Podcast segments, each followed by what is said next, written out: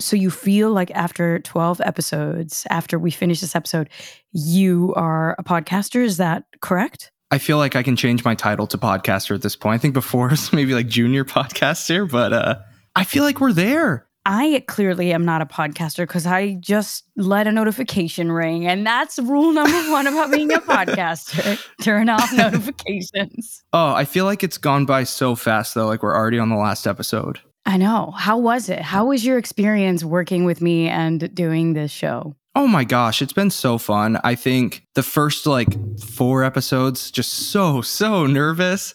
And then I just started having a lot more fun. I think what you kind of started telling me, it, the biggest thing that stuck with me is like, it's not about me. It's about the info and it's about the people. And I think once I kind of like let that click in my head is like when the light bulb lit up in my head and I'm a podcaster. Okay, and also to to clarify, it wasn't me being so mean. Like, Zave, it's not about you, because you know it could come off bad. But it's that's a tip that I always say to myself, which is what we were talking about. That when people are nervous, including myself, we're usually making it about us, and we're making it about our fears of being judged or saying something wrong. But if you let that stop you from getting the messages out or sharing your findings on this investigation, like we are on an investigation to unpack money baggage, right? Like we're not promising that we're going to give the best advice. We're not even giving advice. We legally cannot give advice, right? So it's like this conversation, I think, is so important about money specifically that I'm glad that you overcame your fears and people can live vicariously through you and us. Sure. I don't know if I'll ever fully get over the nerves, but enough to to just chuck it up with Jo, I guess. Did you like have any main takeaways? Like what did you learn? My from... main takeaway is like go ahead. No, no, no. You I'm sorry. It's been a while. I know, right? I, I think we got to take everything we just said back. we might, we might. It's been a while. We're relearning today. I know. We're like, uh, if we do have a season two, it's gonna be a little clunky before it gets smooth, y'all. Just uh, hang in there with us.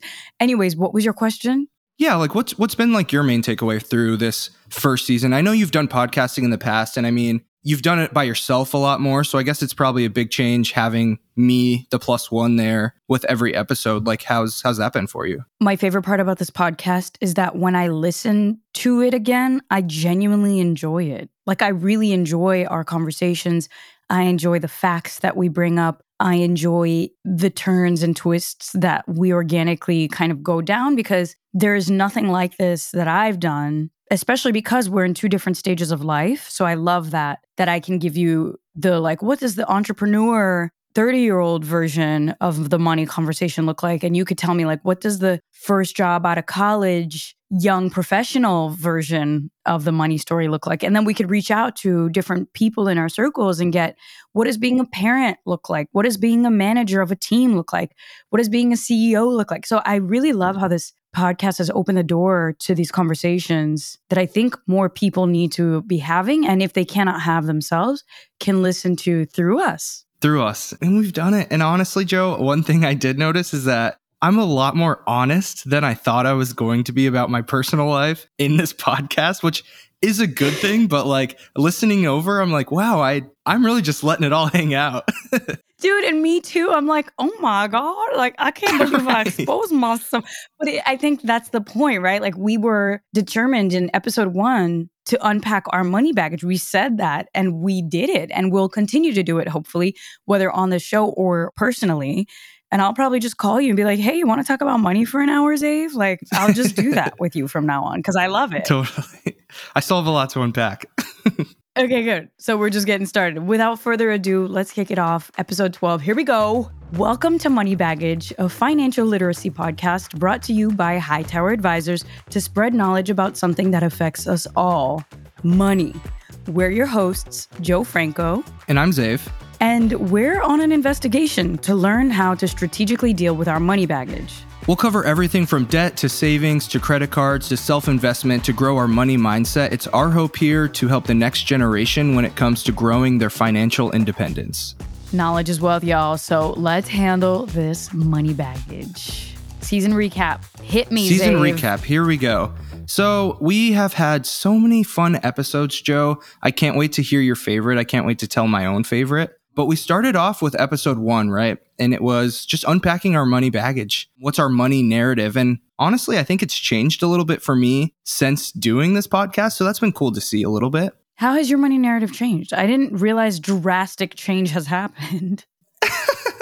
I don't know if I okay, maybe not necessarily my money narrative, but like I'm much more intentional with my purchases. I'm much more intentional with my savings. I've just become much more intentional. I think I was hashtag adulting and now I'm I'm not all the way there, but I'm definitely closer than I was 12 weeks ago. So wait, wait, wait. Do you think that just having these conversations has made you think about it more or was it the research or was it a combination of everything? Uh, yeah, a little bit of that. Just like talking to you about it and honestly just airing out my own money baggage has kind of made me become more self-aware, putting it on the table for everyone to hear definitely made me have to do some soul searching a little bit and realize that there's things that need to change a little bit, you know? See, I love that. And I agree because I think we can get caught in this fixed mindset of where we are in life as though that's where we will always be, which is very false. So, for me, example, like on the show, for me, my journey, my money narrative I feel similar to you. Like, I think I've done great things financially in my life, but now I'm falling into habits and patterns with my money that I'm like, hmm, if I don't take inventory of this, know that it's happening, like be aware of it, and then address it, I could pivot down the wrong path, financially speaking. So, for me, the biggest takeaway about my money narrative for this show is like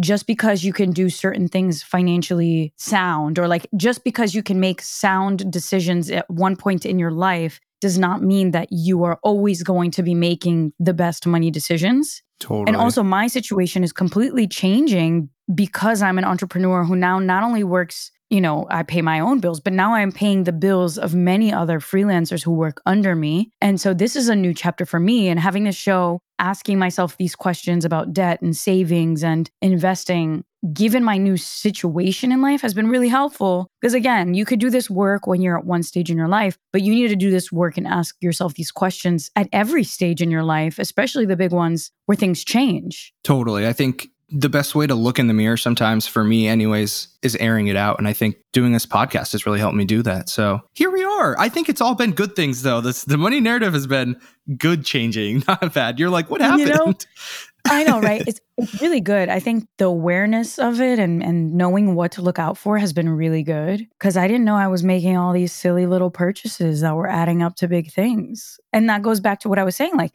just because I can buy my house in cash and make investments at a younger age doesn't mean that I'm making the best decisions all around. So it's this series, especially with all of the variety of topics that we covered, gave me this like big whiteboard of all of the categories that I could spend money and that I am spending money and gave me a big overview of like, okay, we can improve here. This is where we need to take a better look and do something about this bad habit. So, yes, if you haven't listened to every single episode, this is your cue to listen because we cover those topics for a reason to give everybody a wide variety of how money baggage affects us all in all different kinds of topics. Preach, Jo, preach.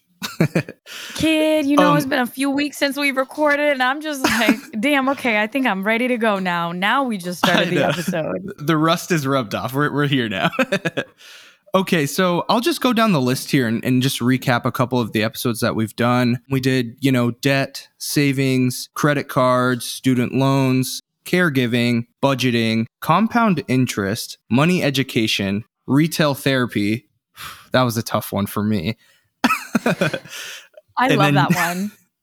It's maybe my favorite. It's just I felt so seen though. And then episode 11, which you weren't in, but you will listen to, was really, really cool. Just having a chat with somebody who's in a different stage in his life and is a boss, and how a lot of the things we don't consider relevant to our money, like who we decide to marry, is very key right? Like, so that's episode 11 is about self investments and all of the soft skills or kind of hidden superpowers that we all have, be it your curiosity or your cultural background that help carve a special path for you in the world and how you can live like a boss because that's who I interviewed. Grinder's a boss. So that's episode 11. And of course, here we are today for episode 12, where we will highlight our favorite episodes, talk about the facts that we thought were crazy tell you about what we want to see from season two and other fun questions. So I'm going to start by asking you what was your favorite episode and why?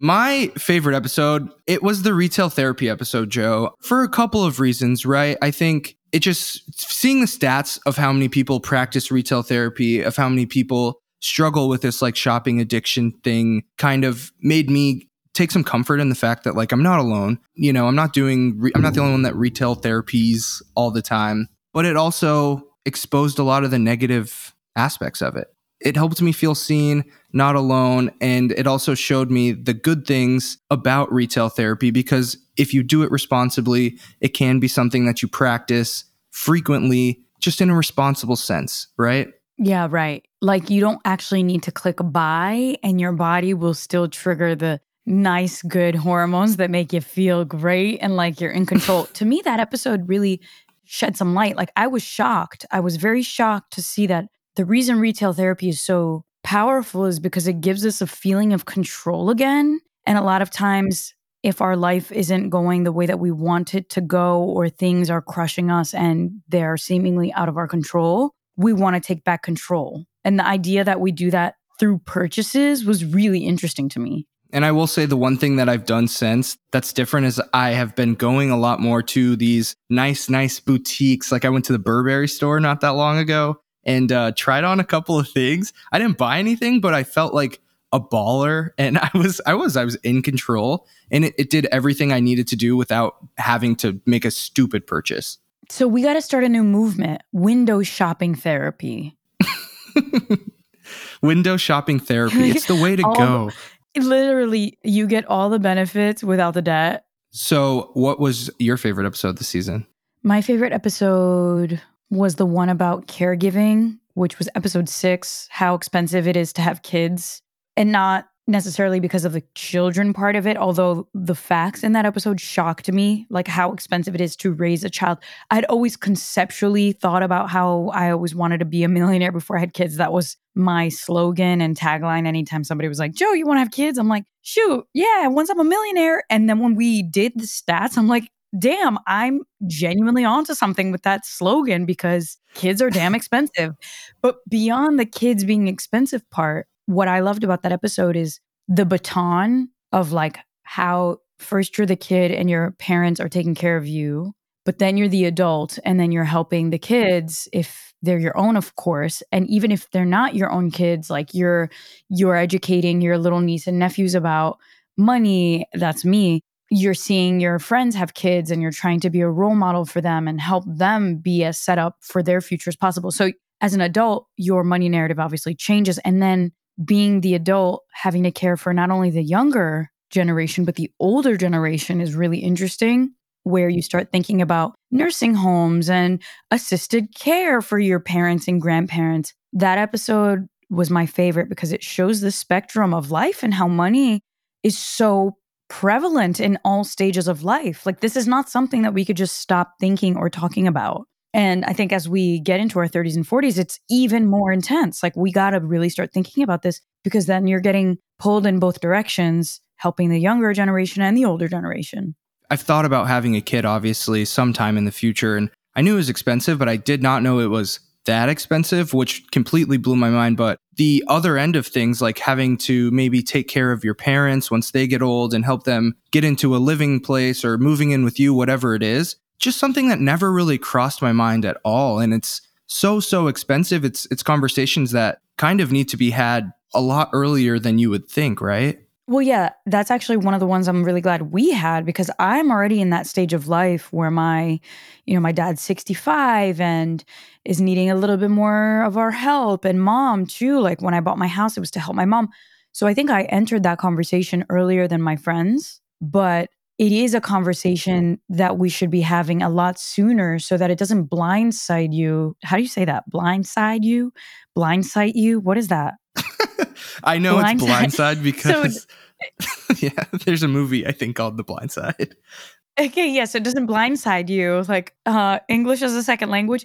Anyways, we need to be having these conversations sooner, and it'll be really cool to be able to start that dialogue for people who listen in, or to make people who are going through that tough scenario of having to care for two generations and themselves a feeling of comfort, like to say, you're not alone. This is real. And it will affect all of us at one point or another because time will go on and our parents will get older. And I mean, you know, if you have that relationship where it's expected you care for them, it's going to be something you think about. Right. You don't want to have that moment when you like call your parents and you're like, hey, like, what's your guys' plan after you retire? And they're like, what do you mean? We're packing up. We're moving in with you like next week. What are you talking about? Right.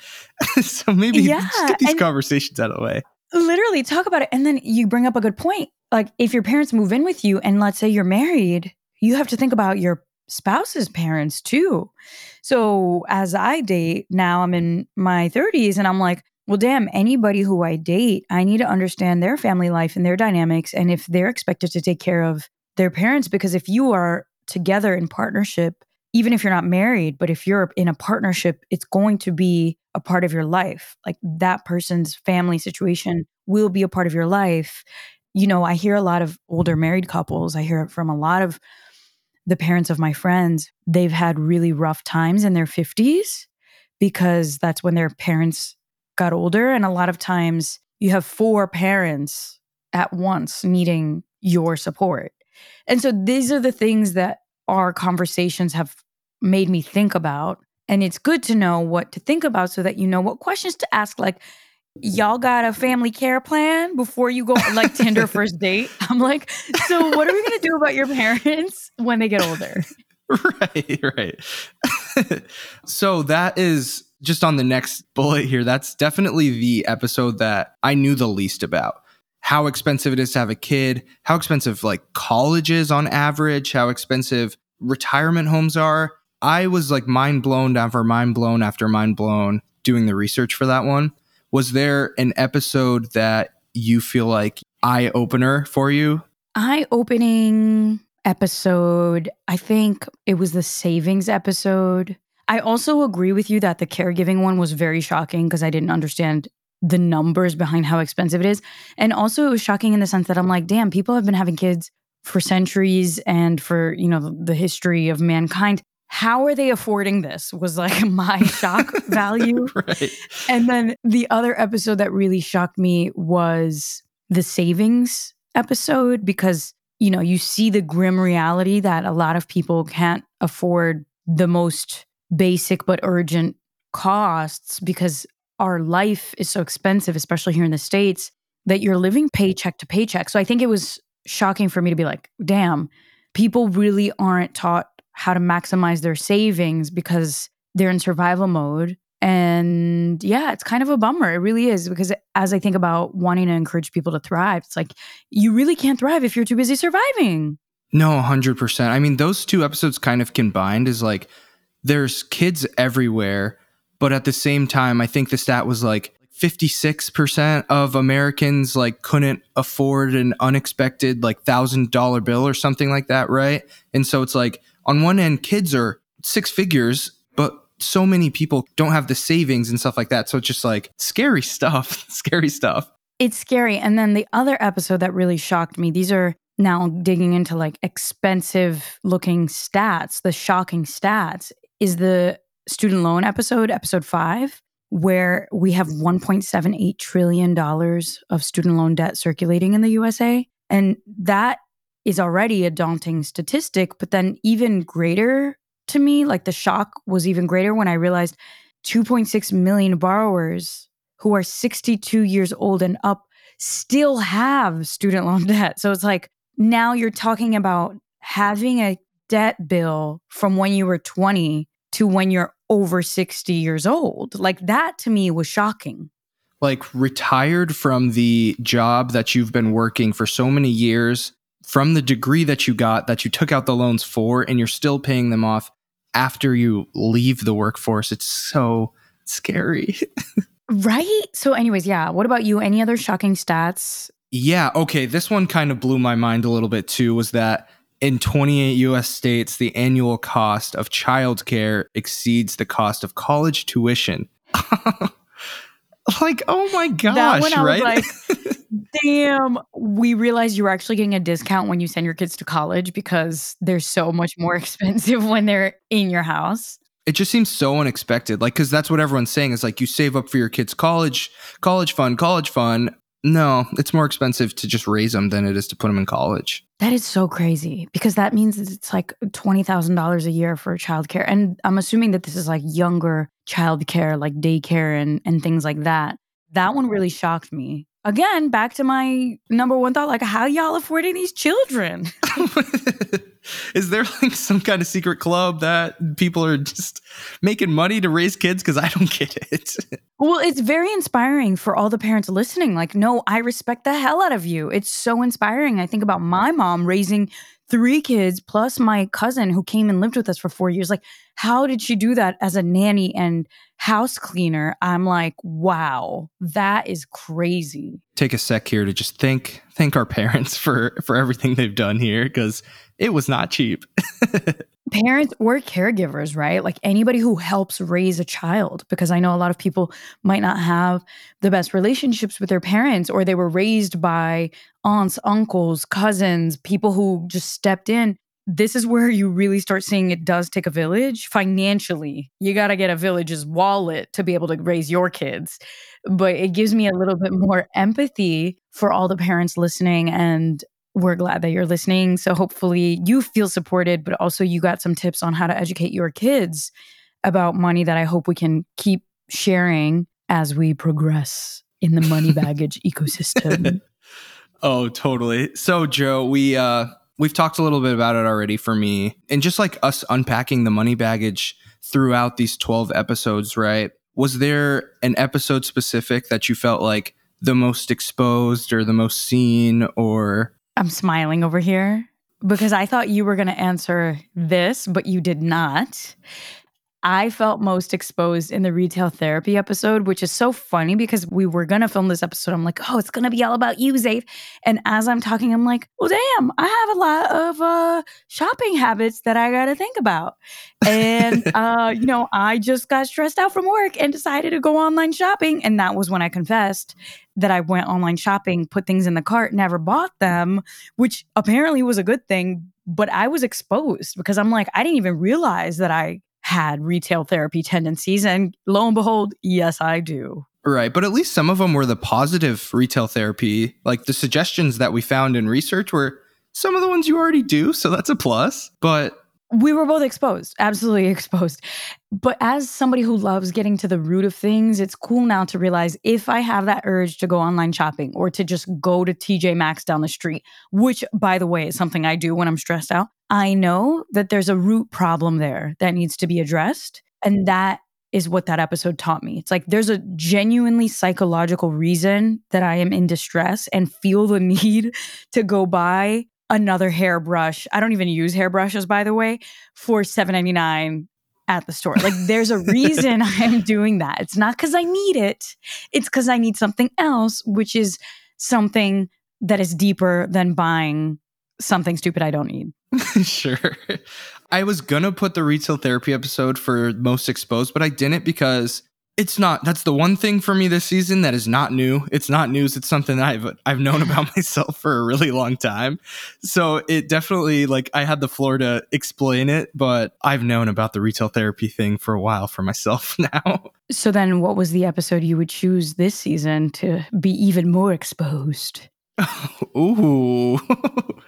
Oh gosh. It's a good question I gotta, th- I gotta think about that one. I gotta think about that one. Well, we'll get to that next season. But in this season, of all the topics that we covered, was there a secondary episode that made you feel exposed? Definitely, and I and I put budgeting, and I think this was big, like transitional period of life of going from college to adulthood, and I think before we started talking about it, I thought I was doing a much better job of budgeting than I actually was because I was able to eat out. I was able to pay my bills but I wasn't able to like save that much. And then when I started really looking at what I was spending my money on, or if I had, you know, an unexpected big purchase to make, it would hurt a lot more than had I been budgeting a little bit smarter. So I really felt, I really felt seen. It was one of the biggest ones, eye openers for me this season of just taking that next step in budgeting. Like it's not just about this day to day rent, eating out, cooking, shopping. Like it's not about that as much now. It's time to look a little bit further into the future. So I think that was probably my biggest one this season. I like that. Yeah, I feel like every time we talked about your dining habits, you were like, "Yep, that's my name. I'm restaurant man. Don't wear it out." And I'm like, "Damn kid, are you thinking about these bills?" Like, so I'm glad that we were able to talk about that. I think the budgeting episode was the one I not that I knew the least about, but the one that I don't take as much of a priority in in the sense of like I do not budget and I talked about that in the episode. I don't really budget and I think it's good and bad. It's good because I'm like a free spirit, but it's bad because I actually stress myself out more thinking I don't have enough money in scarcity mindset than if I just sat down, looked at the reality of the finances that I have and budgeted. I think budgeting, once we did that episode, I started looking at it as a way to find a little bit more peace in my money because I think budgeting is usually marketed as like, you don't have enough money, budget. But I think budgeting has two things that it does. Yes, it helps you if you are trying to stay frugal and if you're trying to save money, but it also helps buy you space, mental space. For instance, I'm always working and I'm always working because I'm in scarcity mindset. Because again, going back to episode one, my money narrative was I didn't have enough growing up. We didn't have enough. But then it actually backfires because I'm always working and I never give myself time to think. And the greatest inventions and innovations come from space and time to think. Like there's a reason why philosophers were all men. It's because they weren't the ones raising the children and they had all the time in the world to sit in the cafes and just think, right? Like women were too busy rearing children. So you're like, okay, if I never give myself time, I will never think of the next big ideas. I'll never like think about the innovation that I could bring to myself. So budgeting will allow me to actually budget not only my money and understand where it's going, but budget my time too. Totally. There's two types of people in the world, right? There's the types of people that are full blown, like, let me just spreadsheet every day, everything I buy. And then there's the people that don't really do. And I think, honestly, I think both sides could learn a little bit from each other. I'm really trying to find the middle ground because I definitely, by nature, lean the way that you do of not really putting everything down. And I think it's just started with tracking every purchase I make and taking it day by day. Like just committing to saying you're going to do it forever is never going to work, but saying like, I'm going to do it for a week straight. And then it's a lot easier to accomplish, right? Take your time with it. I think overall, too, it's visibility. Like anytime I'm super anxious about my money, it's because I haven't sat down and looked at the reality of what is happening in my finances. And a lot of people are scared of looking because they're scared of what they might find. But that always comforts me in the sense of like, just tell me what it is and I'll solve the problem. You know, those people that avoid, like, they don't want the diagnosis, they don't want to know the reality because it's like ignorance is bliss. I'm like, yeah, ignorance is bliss unless your anxiety about uncertainty kills you before the ignorance like makes you feel good. You know what I'm saying? Right. No, 100%. Have you ever had that moment where you like take a look after like a couple weeks, a month, whatever, and, and been like, oh man, I need to I need to relax a little bit. Hell yeah. And it's been on this journey of me hiring people and now thinking about the money I'm spending, I'm investing in in my team. I'm investing in services like in tech platforms that are going to hopefully return. I think being a startup founder is really scary. It is because it's not just a solopreneur act anymore. Like I'm not making money just for me anymore. I speak in we, even though I'm the 100% CEO founder, I make the ultimate decisions.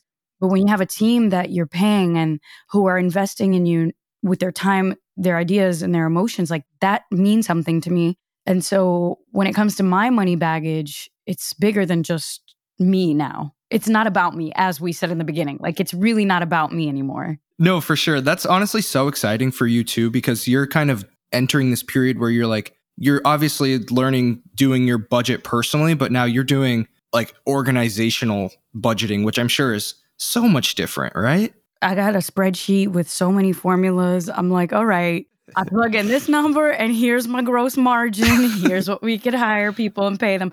It's really crazy, mm-hmm. but the fundamentals are all the same. And it's cool because I was able to kind of translate what I do in my personal life to my business life with a few extra bells and whistles, but the math is essentially the same. You always want to make more than you spend, and that's essentially the game.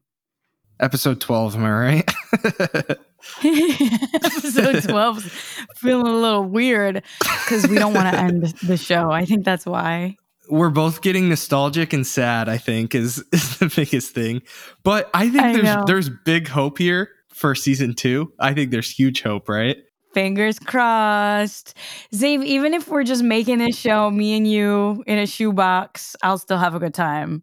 Absolutely. Oh, we'll have so much fun. So, speaking of season two, Jo, first of all, what's an episode that you would like to see a part two in of season two? Because I feel like a lot of episodes we've been like, oh, we should do part two of this. You know what I mean? Yeah, I think all of them. I have so many ideas for what those could look like, but I think the number one episode I really want to extend the conversation about is teaching kids about money because one, I remember feeling so blind to money. And if you feel blind to it, you don't feel empowered.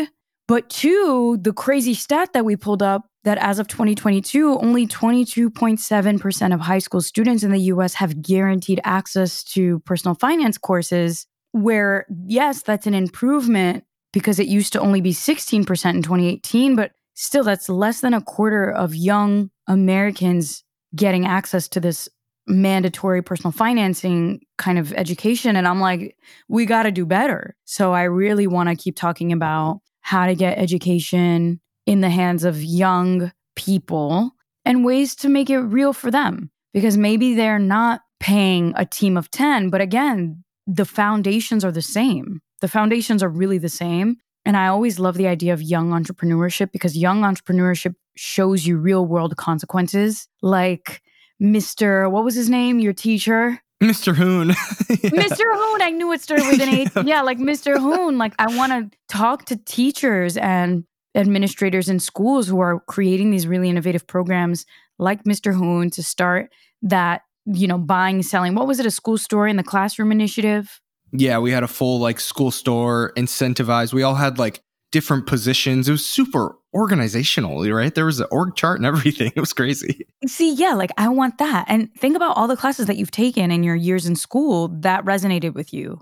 Why? Oh, because it was real world experience at such a young age. I feel like I, I don't want to call it experience, but exposure and teaching, and, and I see it in my day to day now. What I saw in fourth grade in Mr. Hoon's class, and shout out to him. I hope he's listening. Mr. Hoon, can you please send him this episode? I will. I'll find his email somewhere. I think it's the sense of empowerment, right? Like, think about fourth grader Zave. Why was that such a cool experience? I mean, for me, when I had access to things like that, it was because I was like, oh, if I do X, the outcome will be Y. And, you know, like if I show up and I work at the school store and sell two bagels, then 20 cents per bagel will go into the fund to buy plane tickets to fly us to the leadership conference. It was like a real tangible outcome that I don't think we get to see as kids as often as we should. No, definitely. It in, incentivized a bunch of things. And I think, I mean, on your end, because young Jo was running her own school store on the side in real life, right? So I think it's the similar vibe of that, like, kind of real world experience at such a young age. Well, I'm like, which one? The bracelet selling in the recess floor or, or the, the school one. store selling bagels?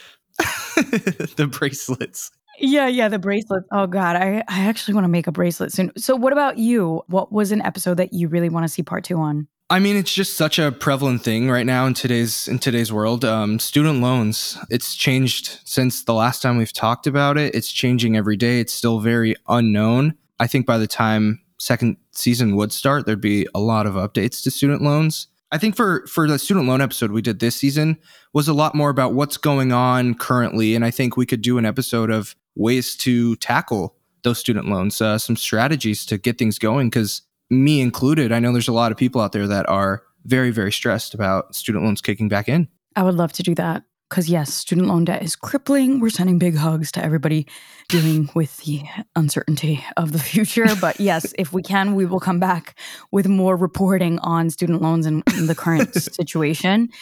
And you know, not to put a damper on it, but we do got to wrap up. So if there is a season two, what topics do you want to cover so I can add it to my massive spreadsheet of ideas? oh my goodness. I think what did we talk about? I thought of like side hustles. That's a fun one, right? Like how to make your money on the side cuz I would love to hear your entrepreneurial obviously ways of doing that. Home ownership. You bought your house in cash, Jo. We've heard that story. I want to hear it again. um, oh, and in work negotiations, that's a big one for me. Maybe right now, even I don't know. Just something to always think about that you never really learn, like raise, salary, stuff like that is probably probably the big one for me.